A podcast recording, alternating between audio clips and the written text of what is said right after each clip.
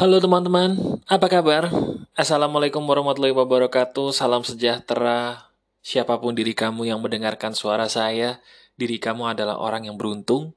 Karena topik yang akan saya bahas di hari ini, betul banget ada kaitannya dengan masalah anxiety atau kecemasan. Teman-teman, sadar nggak sih apa yang dinamakan anxiety atau kecemasan itu sebenarnya adalah sebuah penyakit modern? Penyakit yang dialami oleh orang-orang zaman sekarang, termasuk saya juga dulu pernah mengalami apa yang kamu alami. Betul, orang yang ada di telinga kamu sekarang ini akan langsung aja memberikan sebuah solusi yang seizin Tuhan. Insya Allah ini bisa langsung menyembuhkan kamu ya. Jadi tolong diresapi, relax aja, dan praktekan. Barangkali apa yang saya berikan ini membantu kamu. Amin. Jadi gini ceritanya teman-teman. Saya baru saja terinspirasi. Kalau kamu tahu, saya membuat podcast ini sewaktu masih dalam bulan Ramadan tahun 2023. Otomatis ketika bulan Ramadan 2023, saya sebagai seorang muslim, Alhamdulillah diberikan izin berpuasa. Dan kamu tahu nggak, ketika kita berpuasa, berarti kita kan mengendalikan nafsu ya. Ketika nafsu duniawi kita diturunkan, kecerdasan spiritual kita itu harus meningkat. Akhirnya, saya di posisi yang sekarang ini bisa memberikan kamu sebuah pencerahan yang insya Allah membantu. Begini pencerahan spiritual saya yang baru saya dapatkan di hari ini karena kepekaan spiritual saya Alhamdulillah di bulan Ramadan ini meningkat ya. Ini pencerahannya. Anxiety atau kecemasan kamu itu disebabkan karena gaya hidup yang salah. Saya ulangi, anxiety, kecemasan, rasa panik kita, tahu nggak sih, itu diakibatkan karena hal sepele. Hal itu adalah gaya hidup yang keliru atau salah. Gaya hidup yang saya maksud itu bukan berarti saya nyuruh kamu untuk langsung olahraga lagi sekarang lompat-lompat, tidak. Saya juga tidak menyuruh kamu untuk langsung ketawa-ketawa sendiri, tidak.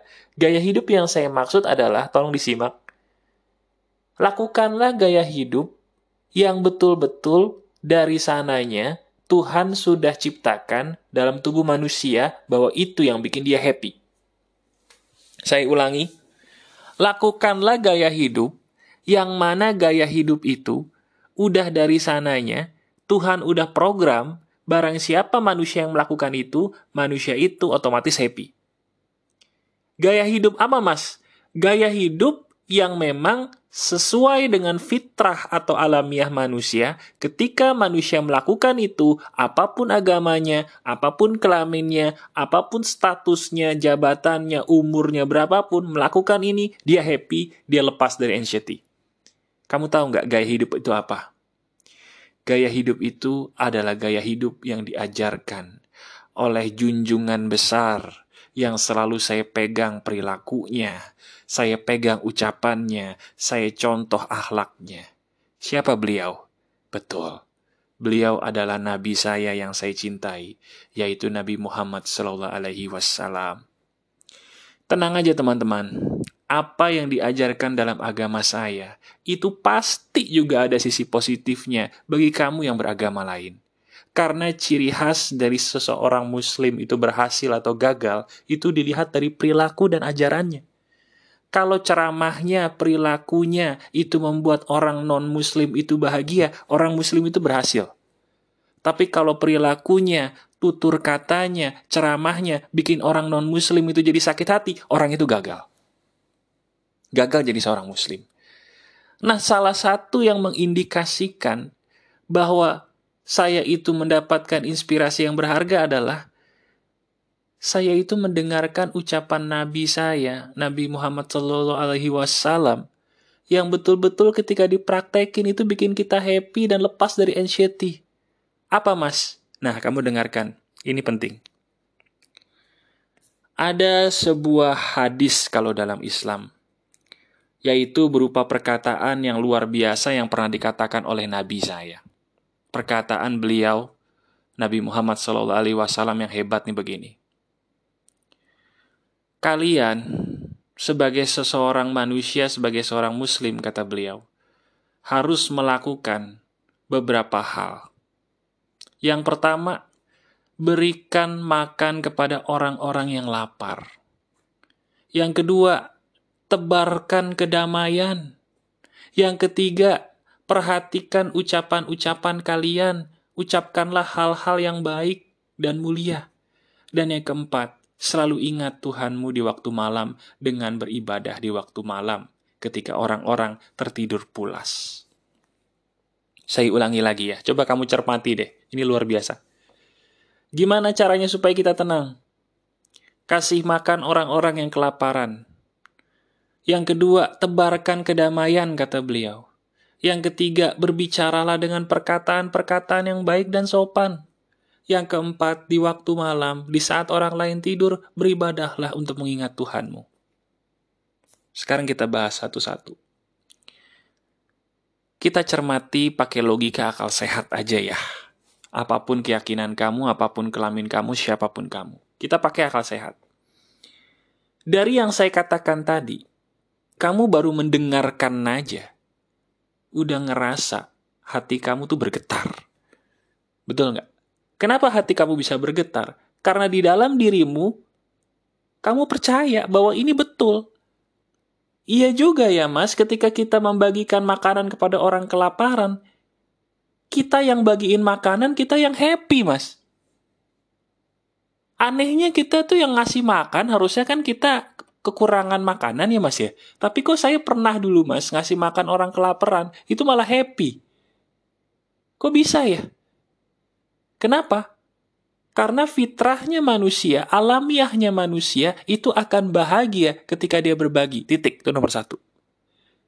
Ingat perkataan saya di depan tadi. Tuhan itu sudah memberikan program dalam diri manusia. Yang mana kalau kita lakukan sesuatu hal yang sesuai dengan program yang Tuhan udah program di dalam manusia tersebut, manusia itu pasti tenang, damai, bahkan bahagia. Nomor satu, Tuhan sudah memprogram dalam diri setiap manusia, apa pun keyakinannya, apa pun kelaminnya, berapapun usianya, barang siapa yang ngasih makan orang kelaparan, dia pasti akan jadi orang yang berhati damai dan sejuk. Boleh dicoba. Coba sekarang, coba. Kamu kasih makan orang kelaparan. Sejuk nggak hatinya? Damai nggak jiwanya? Ketika hati kita sejuk, hati kita damai, anxiety hilang nggak? Hilang Hilang. Coba aja kalau nggak percaya. Lakukan itu dulu nomor satu. Nah itu yang pertama. Yang pertama aja udah bikin kita bergetar. Belum lagi yang kedua. Apa yang kedua mas? Yang kedua adalah tebarkan kedamaian. Wah ini dia nih, mas sorry sorry ya maaf nih mas ya. Saya ini sering banget ngelihat di depan mata saya loh mas, maaf nih. Orang itu memakai jubah agama bukan nyebarin kedamaian, malah nyebarin huru hara. Yang bikin saya jadi ilfil sama agama mas. Maaf loh mas, tapi ini fakta loh. Banyak saya dengar orang begitu ngomongnya. Apa jawaban saya? Saya tanya sama kamu. Kamu kalau mandi, seger gak? Nggak, nggak jawab dulu ketika kamu mandi nih, seger, seger, bersih, bersih. Tapi kamu pernah nggak punya temen yang mohon maaf, dia antara mandi nggak mandi sama aja. Ketika dia udah mandi harusnya wangi, tapi dia nggak wangi, dia bau. Kenapa? Karena dia nggak sabunan, sabunannya nggak bersih. Pernah punya teman seperti itu? Pernah nggak kamu punya teman yang ketika mandi itu cuma basa-basi mandinya, cuma sebentar banget karena dia malas mandi. Dia mandi, tapi nggak sebersih kamu. Padahal kalian sama-sama mandi. Pernah punya teman kayak gitu? Nah sama seperti beragama teman-teman. Orang bisa sama-sama beragama bahkan agamanya sama. Tapi perilakunya, outputnya bisa berbeda. Bukan karena salah agamanya, tapi karena orangnya yang tidak bisa menjadi orang yang membawa agamanya sendiri dengan baik. Sama seperti orang mandi tadi kan. Orang mandi harusnya bersih, harusnya wangi. Kamu mandi bersih wangi. Tapi kenapa teman kamu tadi mandinya nggak bersih, nggak wangi? Karena dianya sendiri yang mau untuk mandi cepet-cepet, basa-basi. Akhirnya nggak sewangi kamu, nggak sebersih kamu. Salah mandinya kah? Tidak. Yang salah siapa? Temanmu yang memilih untuk mandi cepet-cepet. Sama seperti orang yang beragama tapi kelakuannya minus. Bukan salah agamanya, bukan. Tapi salah orangnya yang memilih untuk jadi orang yang bawa-bawa agama di atas perbuatannya yang negatif. Itu jawabannya. Nabi saya, Nabi Muhammad Shallallahu Alaihi Wasallam itu mengajarkan bagi seluruh umat manusia, tebarkanlah kedamaian. Kalau kalian ngelihat orang ngajak ribut, tinggalin, jangan diladenin.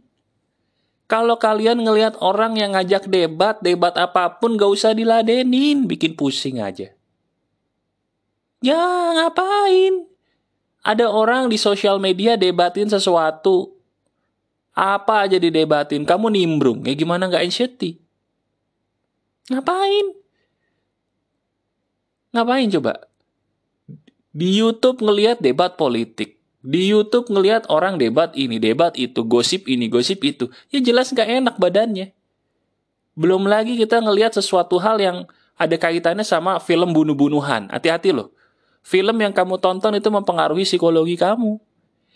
Seberapa sering kamu ngeliat di TV film tembak-tembakan, bunuh-bunuhan, tonjok-tonjokan. Nah itu tuh, itu yang bakal bikin kamu secara tidak sadar anxiety. Kenapa? Karena secara naturalnya, alamiahnya, fitrahnya, manusia itu tidak suka dengan huru-hara kebencian peperangan. Manusia itu dari sananya diciptakan Tuhan cinta damai suka dengan kedamaian. Maka dari itu, ketika kita menebarkan kedamaian, teman-teman, di saat itulah anxiety kita hilang, bahkan berkurang. Caranya gimana, Mas, menebarkan kedamaian? Caranya dengan mudah memberikan kata, "Aku memilih untuk memaafkan kamu daripada aku benci kepada kamu selamanya." Memaafkan itu loh adalah kunci kedamaian sejati, sadar gak sih? Berapa banyak orang di sekitar kamu yang nyakitin kamu? Mungkin banyak. Tapi apakah bisa kita bisa menjadi orang bahagia hanya dengan kita mengatakan bahwa saya tidak memaafkan kamu, saya benci kamu? Oke, dia nyakitin diri kamu. Oke, mereka mungkin menyakiti sesuatu yang sangat dalam di dalam batin kamu sampai kamu terluka parah. Saya paham itu. Tapi sekarang coba pikirkan lebih jauh deh. Ada nggak sih gunanya kamu membenci dia terlalu lama? Ada nggak gunanya? Halo? Apakah ada gunanya bagi diri kamu sendiri loh? Ada nggak gunanya bagi diri kamu sendiri? Nggak ada. Kalau nggak ada ngapain diterusin? Itu loh maksudnya menebar kedamaian. Kemampuan kita memaafkan orang itu dilatih. Saya nggak bilang kamu harus langsung pandai memaafkan orang, tidak. Susah loh. Memaafkan orang itu susah gampang. Susah, tapi bisa kalau dilatih. Sekarang pertanyaannya, kenapa kamu nggak melatih dirimu sendiri untuk bisa memaafkan orang lain? Latih. Saya nggak mau tahu, pokoknya kita semua harus belajar memaafkan. Karena dari memaafkan orang itu, diri kita bisa damai, hidup kita bisa tenang, dan rezeki kita bisa bagus. Boleh dicoba. Itu yang kedua. Nah, yang ketiga, ini juga bagus. Setelah kita memberi makan orang-orang yang kelaparan, kita udah ngasih makan orang mak kelaparan, kita udah menebarkan kedamaian. Yang ketiga adalah apa? Berbicaralah kalimat-kalimat yang menenangkan. Kalimat-kalimat yang menenangkan itu bukan kalimat-kalimat mengatakan tenang ya, tenang ya, bukan. Kalimat yang menenangkan itu artinya apa? Kasih support orang-orang di sekitar kamu yang lagi butuh support. Diri kamu tahu nih di kanan kiri kamu banyak orang yang lagi susah. Kasih support dong teman kamu. Kasih support dong adikmu, kakakmu, bapak ibumu. Ketika kita ngasih support orang yang lagi kesusahan, kesulitan, kita sendiri yang happy loh. Boleh dicoba deh. Coba-coba kalau gak percaya. Makanya saya selalu di pagar kehidupan, kalau kamu nonton video saya di pagar kehidupan YouTube ya.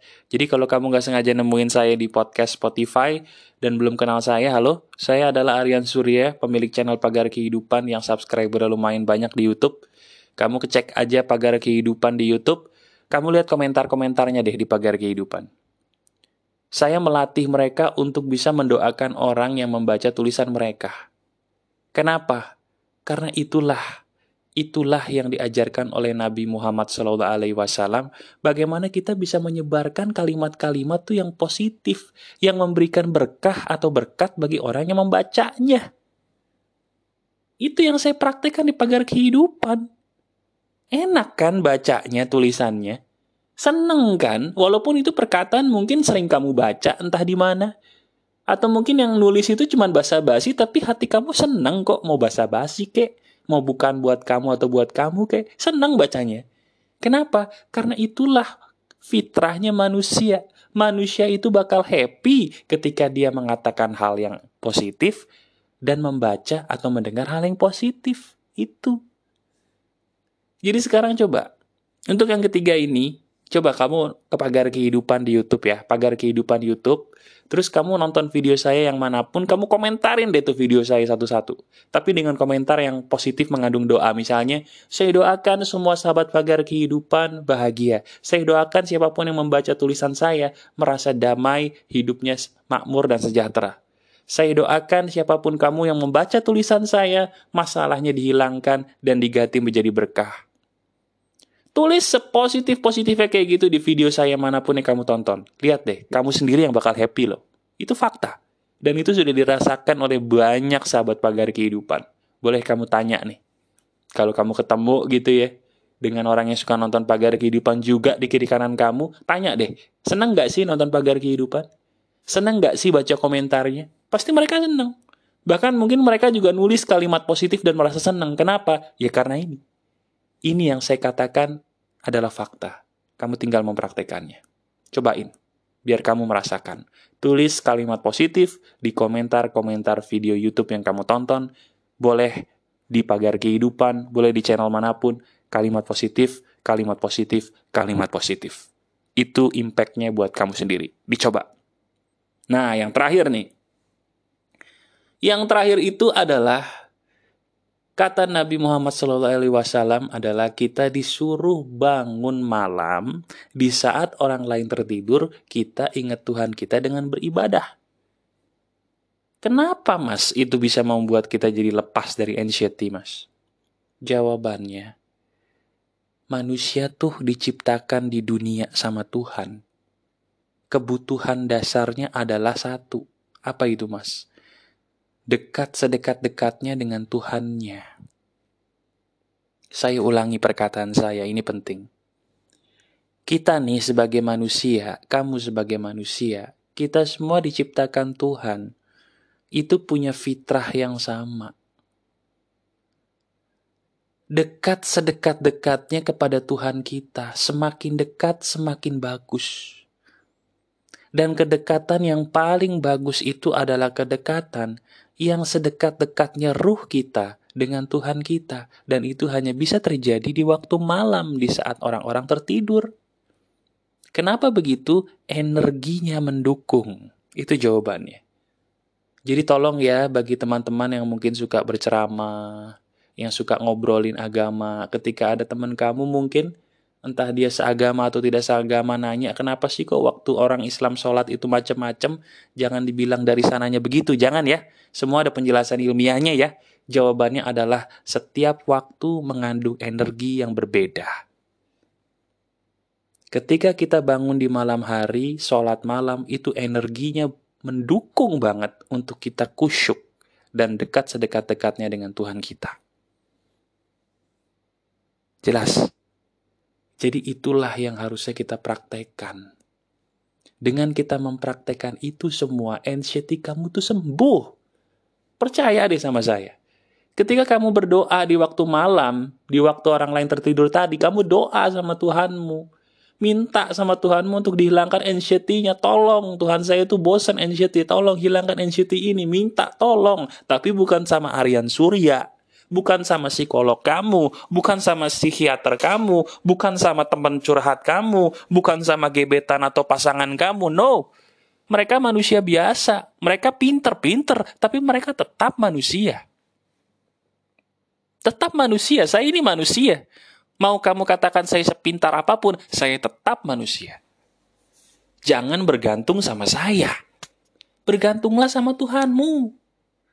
Minta kepada Tuhanmu Ngemis sama Tuhanmu. Jangan ngemis sama orang, dosa. Ngemis sama Tuhanmu. Minta. Minta supaya anxiety itu dihilangkan. Tiap malam berdoa. Lihat pasti hilang tuh anxiety. Kalau nggak percaya dicoba dulu deh. Dicoba dulu. Ini saya ambil berdasarkan hadis perkataan Nabi Muhammad Wasallam loh ya. Saya hanya memberikan salah satu hadis aja yang dari Nabi. Nabi Muhammad Wasallam bukan dari saya. Empat hal sederhana tadi kalau kita lakukan, anxiety sembuh. Nah masalahnya orang zaman modern, jauh apa dekat dari agama? Jauh. Jauh. Sekarang dekatnya tuh sama orang-orang gak jelas nih di sosmed. Isinya orang-orang yang sedih, dimasukin pentas.